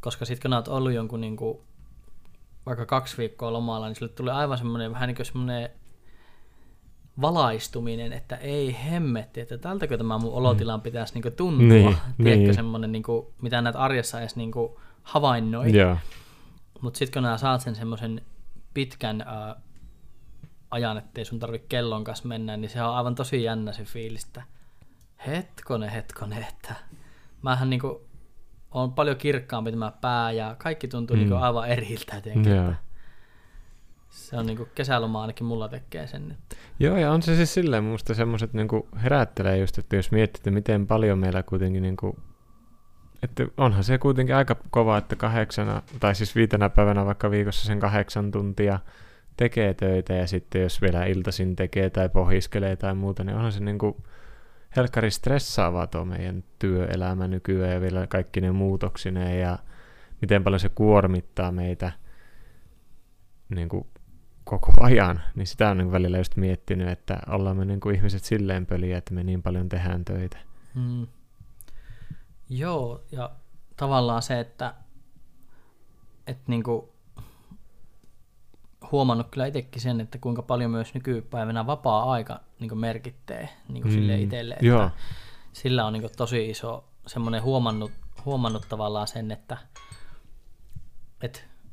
se on niin kuin, että totta kai on tärkeää, että se työ on mielekästä ja nämä viihyt siellä ja se ei vei sulta liikaa voimaa, mutta sitten se, että se vapaa-aika niin kuin näyttäytyy ehkä nykyään vielä jotenkin semmoisena niin kuin jotenkin isompana tavalla, että sitä haluaa niin kuin vaalia kyllä. Joo, tuohon niin stressitilaa itsellä se, että no, varsinkin nyt työelämässä, kun on taas pitkästä aikaa, niin nyt on tosi vaikea itsellä, että kun ei saa vapaa-päivää kunnolla. Että meillä ei ole 2 päivää putkea vapaata, vaan meillä saattaa olla 2 päivää viikossa vapaata. Niin jo, että ne voi olla tuli maanantai ja torstai. Yleensä sunnuntai ja sitten voi olla maanantaista lauantai välillä. Niin, mutta siis just sillä, että ne niin ei ole peräkkäisiä. Ei ole peräkkäisiä, niin. Se, että kun vaikka kuinka ottaa vapaa-päivän, niin siinä on aina jotakin suunniteltua vapaa-päivällä. Ja ei saa nautittua sillä tavalla rentouttava vapaa-päivä, että en muista milloin olisi ollut ihan oikeasti ilman mitään suunnitelmia 1 päivän verran. Mulla on ollut joka ikinen vapaa-päivä, niin joku suunnitelma, johonkin pitää mennä tiettyyn kelloon aikaan. Ja tavallaan se on huomannut, että kun sitä ei ole sitä vapaata, niin ei pysty rentoutumaan eikä saa sitä stressiä pois, vaan se koko ajan pysyy päällä. Yeah. Vaikka kuinka tekee mukavaa asiaa, niin siltikin se, kun ei saa sitä vapaata, ei saa rentoutua omalla ajalla ja omalla tehdä mitä ikinä haluaa, niin on huomannut, että se vaikuttaa. Joo, sen mä tuosta saan hyvinkin just tässä niin kuin nykyisessä opettajan työssä, mitä teen, että huomaat, että viikonloppu on lyhentynyt. Tai se, että niin kuin perjantai-iltana pitää selkeästi paljon enemmän tehdä niin kuin työtä, että palautuu. Tai lähtee se palautuminen. Sitten sunnuntaina se alkaa jo niin kuin se valmistautuminen ja sitten kaikki suunnitelmat. Huomaat, että se just, että semmoista niin kuin palautumisaikaa ei samalla tavalla ole kuin vaikka aiemmassa työssä, missä ei ollut semmoisia juttuja, mitä tarvitsisi työajan ulkopuolella tehdä, vaan se oli kaikki, siellä oli työaikana oli sitä aikaa suunnitella ja tehdä, vaan nyt tuntuu, että ei ole sitä aikaa sen työpäivän aikana, vaan siellä on niin kuin 1 miljoona muuta asiaa ja sitten pitäisi niin kuin vielä vapaa-ajalla tehdä ja pohtia, miten seuraava päivä ja onko se täällä vai tuolla ja näin, niin huomaa, että se niin kuin, silleen kun on ollut monia tuttuja, jotka on opettajana ollut, vaikka luokanopettajana on sitten vaihtanut alaa, niin en yhtään ihmettele tällä hetkellä. Aivot ei pääse niin kuin missään vaiheessa tavallaan siihen lepotilaan. Niin, kyllä. Jep. Tietysti tässä nyt voi, että kun aloittavana opettajana, niin totta kai siinä vielä korostuu, että ei ole mitään suunnitelmia ja muuta, mutta jotenkin siitä huolimatta niin huomaa, että en nauti tästä alotilasta yhtään, että ei, niin kuin, ei lämmitä omaa mieltä. Kyllä. Ja sehän se on just varmaan pitkällä tähtäimellä niin kuin onkin pahaksi aivoille ja meille tavallaan se, että et jos sinne ei niinku saa niitä hetkiä, että sun ei koko ajan aktiivisesti tarvitse jotakin prosessoida, koska eihän niinku kuitenkaan meidän pääkoppaa ole suunniteltu sille, että se koko ajan jotakin prosessoisi, että olisi se niinku pirun tärkeää, että siellä olisi sitä jopa vähän sitä tylsistyttävääkin. Että sitähän sanotaan, että nykypäivänä on niin helppo olla tylsistymättä, niin, koska kyllä. On kaikki älylaitteet ja kaikki Netflixit ja kaikki, mutta sitten oikeasti niin kuin me tarvittaisiin sitä, että ne aivot tylsistyisi. Just sitä ettei olisi ärsykkeitä. Ärsykkeettömyyttä. Niin just, joo. Se oli se sana. Joo, me ollaan tästä joskus mun veljen kanssa puhuttu just vaikka lasten suhteen, että kun lapsilla on niin helppo koko ajan tarjota kaikkia ärsykkeitä, että välillä just on niin kuin hyväkin vaan se, että lapsikin kokee, että onpa tylsää, että se saa sitten niin kuin, että sen aivot saa ja sitten toisaalta sen tylsyyden kautta niin yleensä ne keksii sitten jotain, ettei tarjoa, että mullakin saattaa pojan kanssa olla monesti, tai ei nyt monesti, mutta silloin tulee, että mitä sitten tehdään tai ei ole mitään tekemistä, niin että no sitten voi vaikka vaan pötköttäjä olla, että niin kuin, sekin on ok toisaalta, mutta myös se, että välillä se, että että niin kuin on tylsää, niin sitten jossain ehkä saattaakin huomata, että aivot saa sen hetken levoon ja sitten rupeaa keksimään itse, että hei, leikit lähtee tai muuta. Se on varmaan semmoinen kuitenkin luovuuden lähde sitten se tylsistyneisyys tietyllä tavalla. Että. Kun sillähän siinä, niin kun on tarpeeksi tylsän, sitten on aikaa havainnoida ympäristöä ja sitten saattaa ehkä huomatakin jotain, mutta jos on koko ajan niin semmoisessa toiminnan tilassa, niin silloin ei ehkä havainnoida, mitä ympärillä tapahtuu. Mä sanoisin, että tuo on myös niin kuin laajemmassa mittakaavassa kyllä semmoinen tämän ajan ongelma, miksi ihmiset kuormittuu tosi paljon, koska ollaan koko ajan niin kuin ylivirittyneitä tietyllä tavalla, että me ei niin kuin jotenkin päästä sieltä ylivirittyneisyyden tilasta siihen semmoiseen niin kuin normitilaan niin sanotusti, vaan se on vähän niin kuin koko ajan. Niin, meillä on semmoinen niin kuin koko ajan suorituspaine, että pitää koko ajan olla suorittumassa ja ylisuorittaa. Mm. Että ennen, no joo, kyllähän ennenkin oli lauantaisin aikoinaan niin koulussa joutui käymään ja oli työpäivän normaalisti lauantaina ja sunnuntai oli ainut vapaapäivä. Jos niin, varmaan tietyillä aloilla kyllä on. Niin, ja siis jos miettii muutenkin niin ihan, sanotaan sinne 60-luvulle. Niin, jos mennään niin kuin kauas ajassa. Joo, niin, silloinkin ollut. Niin, silloin pyhäpäivä on ollut tavallaan sunnuntai. Niin, ja silloin ei ole mikään ollut auki. Kyllä. Mutta se, että nykyisin tämä moderni teknologia aiheuttaa sen, että on niin helppoa olla koko ajan saavutettavissa ja koko ajan on niin informaatiota tulee joka ikistä tuutista ulos. Kyllä. Niin se välillä niin rasittaa ja aiheuttaa sen, että ei pysty rentoutumaan. Siinä niin kuin ihmisten oma semmoinen niin kuin tietoisuus korostuu aika paljon sitten, että ihmisillä pitää olla semmoinen oma niin kuin hoksaus siinä sitten, että pystyy niin kuin, sit vaikka vähän sulkeakin niitä silleen, että puhelinta laittaa pois ja koko ajan ei tarvitse uutisia olla katsomassa ja silleen, että mutta kuinka moni sitten on tietoinen jotenkin ennen kuin se menee tosi pitkälle, niin siinä on ehkä se juttu myös sitten. Miten teillä tuo lomareissut, onko ne stressiä aiheuttavia vai onko ne semmoisia rentoutumishetkiä, että jos tekee kun lomareissu lähtee vaikka ulkomaalle tai Suomessa vaan käy jossakin muulla paikkakunnalla? No kyllä mulla yleensä huomaa, että se paikkakunnan tai ympäristön vaihdos pääsääntöisesti se on semmoinen hyvä, koska se erottaa sitä arjen ympyrästä, että kun on eri maisemat, niin se kuitenkin on jollain tavalla tuo sen eron siihen. Tai just huomannut vaikka, että nyt kun on ollut stressaava alkuvuosi, niin kyllä mä välillä huomaan, että niin kuin oman kodin seinät rupeaa tuntumaan tosi ahdistavilta tai jotenkin semmoiselta, että no ei taas nämä samat täällä vaan ollaan. Niin sillä tavalla semmoinen niin kuin eri paikkakunnalle meneminen, kun se tuo niin se vahvan ympäristöllisen eron, niin kyllä se mulla ainakin yleensä sitten helpottaa. Tietysti etukäteen se voi stressata, että jos on vaikka uusi paikka tai joku uusi, tai että jos siinä on jotain paljon uutta, niin silloin se stressaa. Että jos on vaikka, että lähden ulkomaille, enkä ole ikinä käynyt jossain maassa, tai että onko lentokentällä oikeaan aikaan tai muuta, niin se semmoinen se niin kuin luo siinä hetkessä sitä jonkinlaista stressiä. Mutta sitten just vaikka joku aika sitten, kun kävin Tampereella viikonloppureissun, kun se oli silleen, niin kuin, että okei, junalla on mennyt ennenkin sinne, tiedän paikat, mihin on menossa, siellä on jo sovittuna jotain tuttuja ihmisiä ja näin, niin se ei niinku stressannut sillä tavalla. Se tuntui, että se oli ihana niinku miniloma, että mä menin johonkin pois kotiympyröistä. Joo.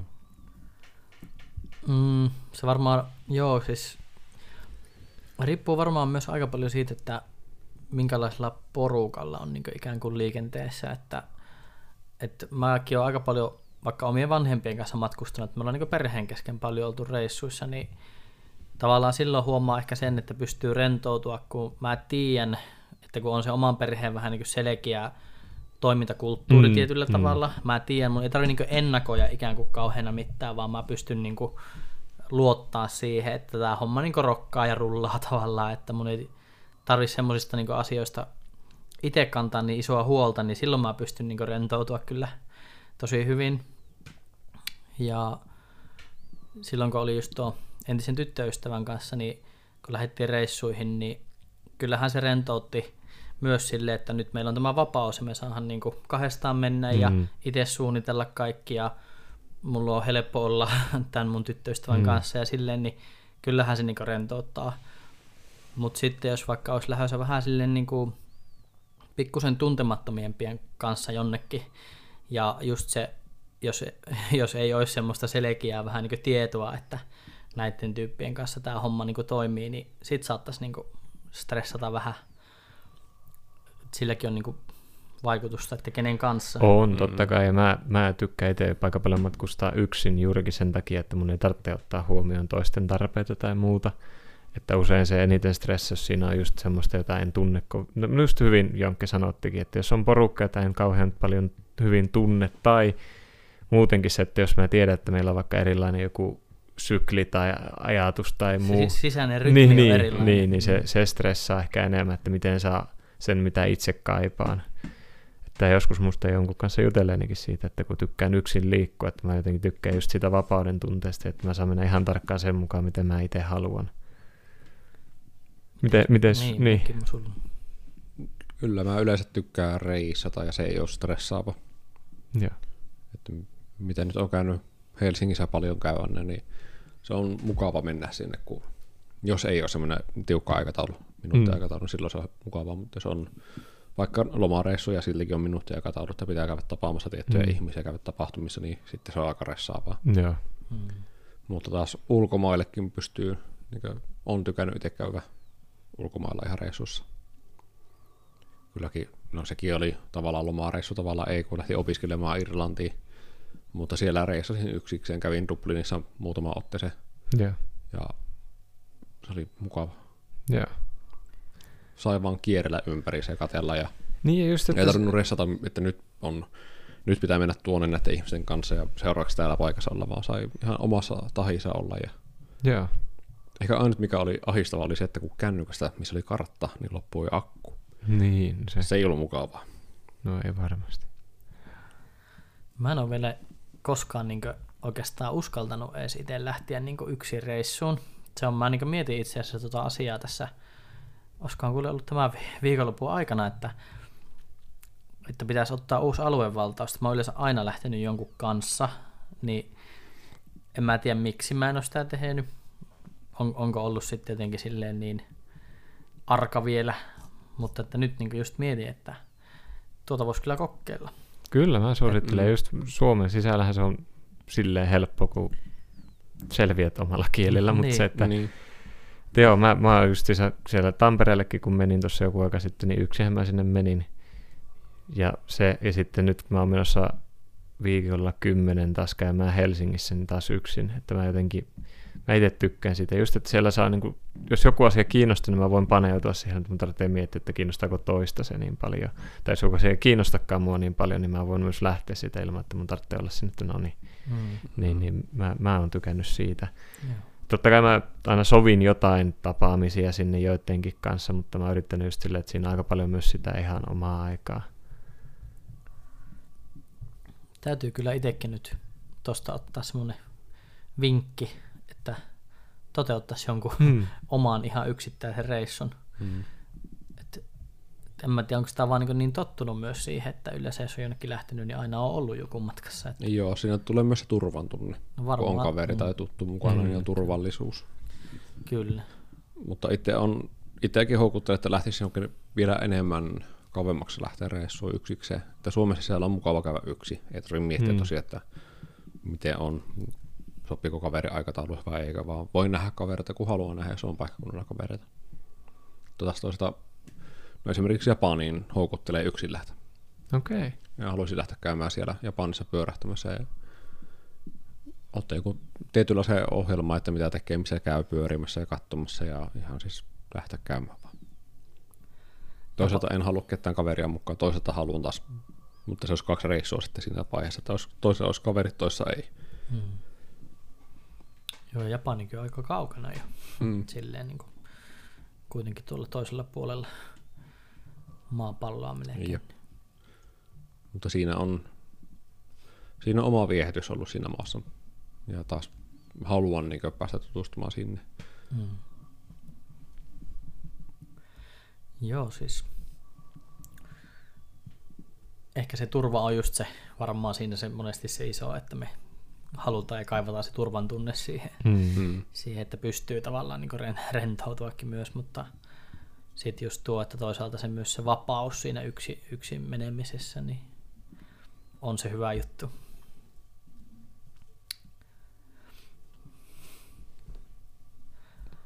Huomaatteko te niinku stressin suhteen, että auttaako teillä se, että jos te olette niinku ihmisten läsnä silloin, vai onko niinku, kun tässä aika paljon puhuttu siitä, että sitten hakkeuttaa vähän niinku sinne yksinäisyyteen, mutta oletteko te hoksannut semmoisia tilanteita, että teillä on vaikka ollut se fiilis, että nyt mä niinku oon vähän niinku tässä omassa kuoressa, mutta sitten te oottekin jotenkin niinku päätynyt johonkin ihmisten kanssa, niin onko niinku se helpottanut sitten, että onko ne muut ihmiset ja se heidän niinku semmoinen positiivinen, jos heillä on vaikka semmoinen ihan stressitön tavallaan tila, niin onko se voinut teitä sitten niinku tavallaan helpottaa sitä teidän stressiä?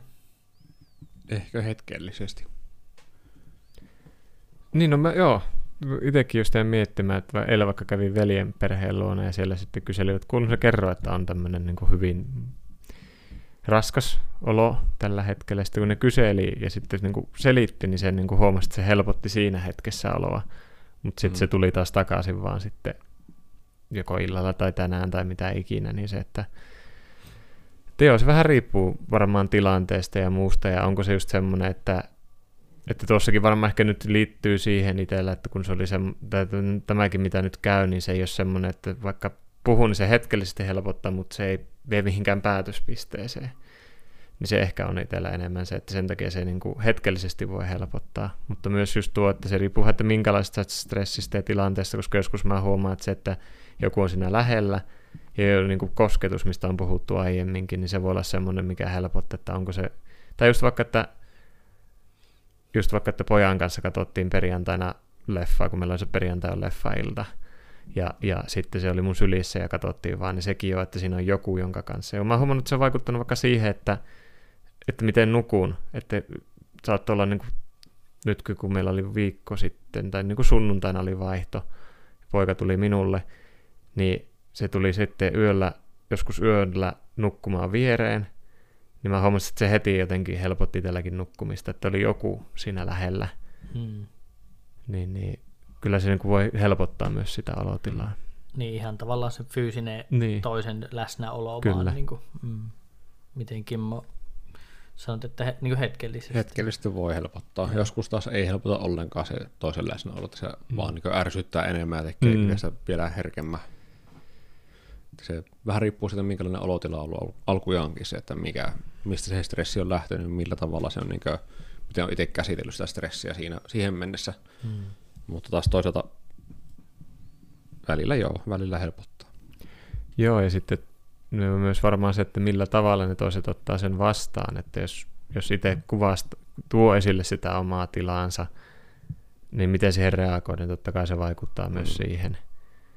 Otetaanko se niinku tosissaan? Niin, tai vaikka että jos vaan olisi sillä, että joku kuuntelee, että ei edes kommentoiskaan, mutta se, että jos joku kommentoi, että no se menee siitä tai muuta, niin se ehkä itsellä enemmän ärsyttää, että älä nyt, niin kuin, että mä kaipaan semmoista, että no kyllä se, olen minäkin, silloin kun minä aloitin, niin kyllä se silloinkin oli, niin se niin kuin ei itsellä helpota yhtään sitä alotilaa, vaan enemmänkin tulee vaan semmoinen, että no tuo hiljaa, niin, mutta jos se toinen niin kuin, vaikka vaan kyselee tai sitten on muuten niin kuin, antaa mun vaan purkaa sitä, niin se helpottaa.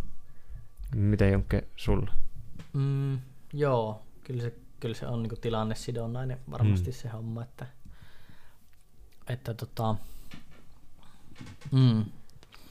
just ja varmaan se, itse kyllä huomannut sen, että se edesauttaa paljon, että jos niiden muiden läsnä olevien presenssi on rauhallinen ja semmoinen jotenkin niinku positiivisvireinen, niin se aika paljon vaikuttaa itteen sitten niin kuin, laittaa varmaan sit niitä omiakin juttuja vähän perspektiiviin ja silleen niin kuin tuo sen semmoisen, kai se on jotakin, peilaako sitä sitten niistä toisista, että muut on rauhallisia, niin sitten sulle itsellekin vähän alkaa tulee semmoinen rauhallisempi olo tavallaan, että no eihän tässä nyt ole mitään, että mutta sitten jos on paljon vaan yksin ja näet saa mistään sitä niin kuin muunlaista peilausta, niin sittenhän nämä vaan pyörit sitä samaa kyllä. Ympyrää tavallaan siinä, että, kyllä. Että sekin varmaan, että jos osaisi jotenkin niissä kohdissa sitten hakkeutua tavallaan kun hoksaa itseäsi sen, että no nyt mä en ehkä kaipaisi sitä muiden niin kuin läsnäoloa. Niin. Joo, ja kyllähän se niin kuin yksi semmoinen stressin tai muulla aikaisia on niin kuin huumori. Varsinkin jos se mikä aiheuttaa stressin, sen jos itsellä huomaa, että sen kun jotenkin heittää semmoiseen humoristiseen valoon, vaikka just se, että... Tai mä olisin vaikka puhua omista opiskelijoista, jos joku kysyy, että miten mulla menee sen, että kyllähän nuo mussukat on tommosia. Että jollain tavalla niin kuin on pakko itselle keventää sitä, että sen saa niin kuin purettua jollain tapaa pois.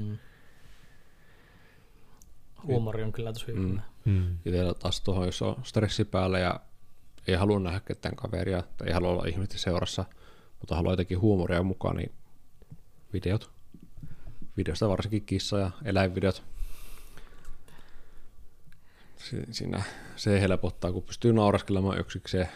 Välillä tuntuu vähän hullulta, kun alkaa nauramaan kunnolla räkästi yksi omassa asunnossa. Ja se tuli, että onpa mä kyllä ihan skitsi, kun nauran niin kovaa ääneen. Mutta läpeli. Ja sitten taas jatketaan. Joo, ollaan pari kertaa purkautunut ainakin meidän seurassa aika hysteerisesti. Joo, voin se sanoa, on hyvä. Niin, voin sanoa, että on aika stressaavaa. No meidän seura on kyllä stressaavaa. Niin, no joo, se on kyllä ihan just samaa mietit. Että stressivaipseja annetaan. Niin, onneksi on huomenna psykologi käynti, niin voi purkaa. Ei, mutta siis kyllä se on niinku... Just semmoinen, ehkä vähän semmoinen niin kuin rajuukin huumori siitä, että on niin kuin pakko, koska kyllä välillä tulee semmoisia niin kuin tilanteita, että ei sitä vaan niin kuin selviä millään muulla kuin oikein semmoisella mustalla huumorilla, että se on ainut millä siitä niin kuin selviää, että pakko heittää ihan niin kuin päätyy. Niin, kyllä. Ja se on just sitten nykyään edes, niin, kun on niin monenlaista huumoriakin saatavilla, että mikä niin kuin toimii sitten mihinkin tilanteeseen, että joskus just tuo tosi ronskia, semmoinen niin kuin suoraviivainen, ja joskus sitten voi olla vähän semmoinen niin kuin ikään kuin kevyempi tavallaan toimia. Että... Joo. Kauas me ollaan puhuttu. Kohta puolitoista. Joo. Tunti 26. Okei. Okay. Näyttää 8 minuuttia. Pitäisikö me ottaa tähän loppukevennykseksi? Ai niin joo. Bruno. Aivan. Joonas otti sittenkin koppia siitä haasteesta. No joo. Muistuttakas vielä kuulijoita haasteesta, jos eivät muista. Elikkä siis tämän vuoden haasteena oli se, tai minkä minä itse halusin heittää, on se, että Joonas lukisi joka jakson lopussa oman runon. Se on kiva heittää toiselle haasteelle. Kyllä. Minun tämän vuoden haaste on se, että Joonas lukee. Koska mehän olemme yhtä perhettä, niin Joonas on... Joo, siis... No itse asiassa noista... Tästä kirjoittamishommasta vielä sen verran, mitä ehkä viimeksikin saatoin sanoa, niin silloin 2016, kun alkoin kirjoittaa runoja muun muassa, niin ainakin silloin itselle ehkä semmoinen stressin purkukeino oli tämä kirjoittaminen. Ja sen niin kuin aika paljon sitten huomaakin näissä omissa teksteissä, minkälaisia ne on ollut silloin, että ne on ollut tämmöisiä niin kuin, vähän melankoliaan niin kuin taipuvia ehkä silloin, mutta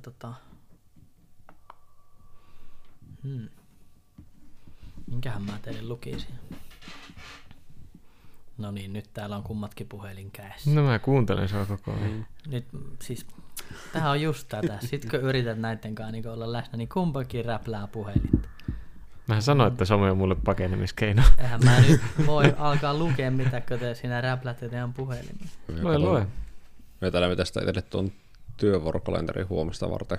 Kato nyt stressihommaa. Joo, stressihomma. Onko sulla sellaista stressirunaa? Niin. En mä tiedä, onko niinku suoraan ainakaan otsikolla stressi. Tai teissä mä katson tässä kännykästä sovelluksia, että mä olisin tuon mun työvuorolistan tuohon aloitusnäyttöön, että ei tarvitse aina mennä metästämään sitä oikeaa sovellusta.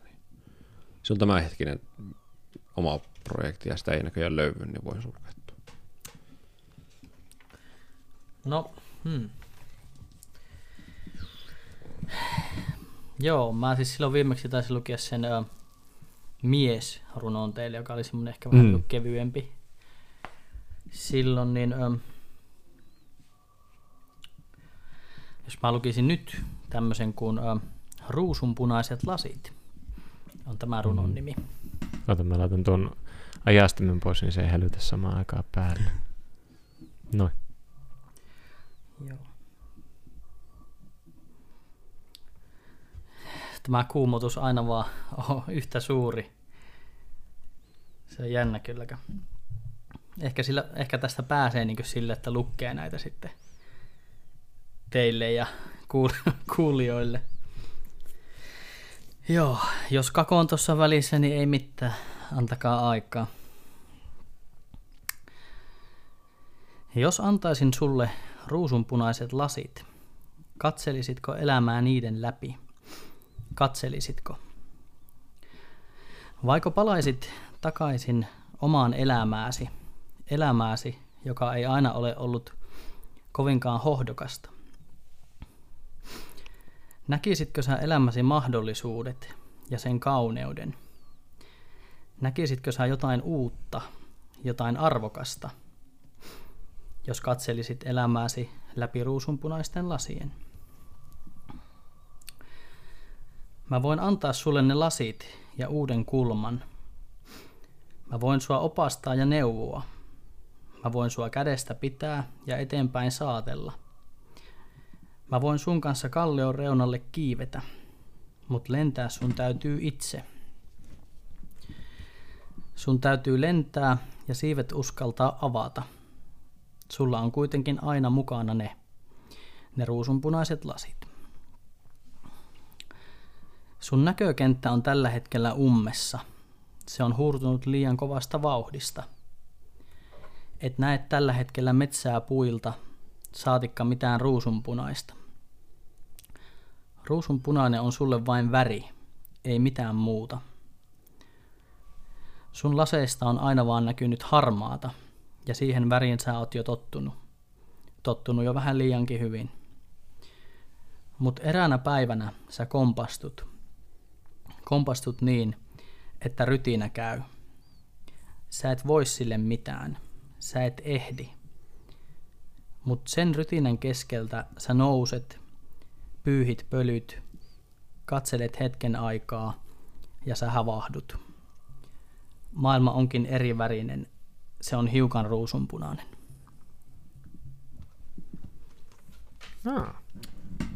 Kiitos. Semmonen. Oli runo numero 2. 2016 varmaan. Eli sä oot ollut silloin 26-vuotias. Joo, 26. Nyt 32. Muistatko yhtään, missä tilanteessa se on kirjoitettu? No varmaan sitä tarkkaa niinkö tilannetta tai sitä mä en muista, mutta mä vaan muistan, että oli ihan niinkö muutamia ensimmäisiä, mitä silloin niinkö kirjoitin. Ja silloin tuli paljon noita runoja silleen niinkö ulos siinä samana, olisiko se joku syksy, kun mä nyt alkoin kirjoittelleen, niin joo. Niin. Mut en kyllä sinne niinku tarkkaan, mutta semmoisia alkuaskelia. Joo, ei ole pakko vastata, mutta mua aina tuommoisessa kiinnostaa, että oletko sä, kun tuossa puhuttiin vaikka sulla, niin oletko ajatellut jotain tiettyä henkilöä, että puhutko sä jollekin sun tietylle henkilölle vai puhutko sä itsellesi vai mikä siellä taustalla on, jos haluat avata tai jos muistat tai pystyt avaan? Kyllä mä niinku varmaan sen on niinku itselle tavallaan kirjoittanut. Tavallaan, että se on ollut niinku oma semmoinen tavallaan niinku, keskustelu vähän niinku itseni kanssa tietyllä tavalla, että jonkunlainen semmoinen niinku, ehkä kannustus tai tsemppaus ehkä itselle tavallaan, että kyllä asiat muuttuu. Joo. Näin mä sen niinku ajattelisin.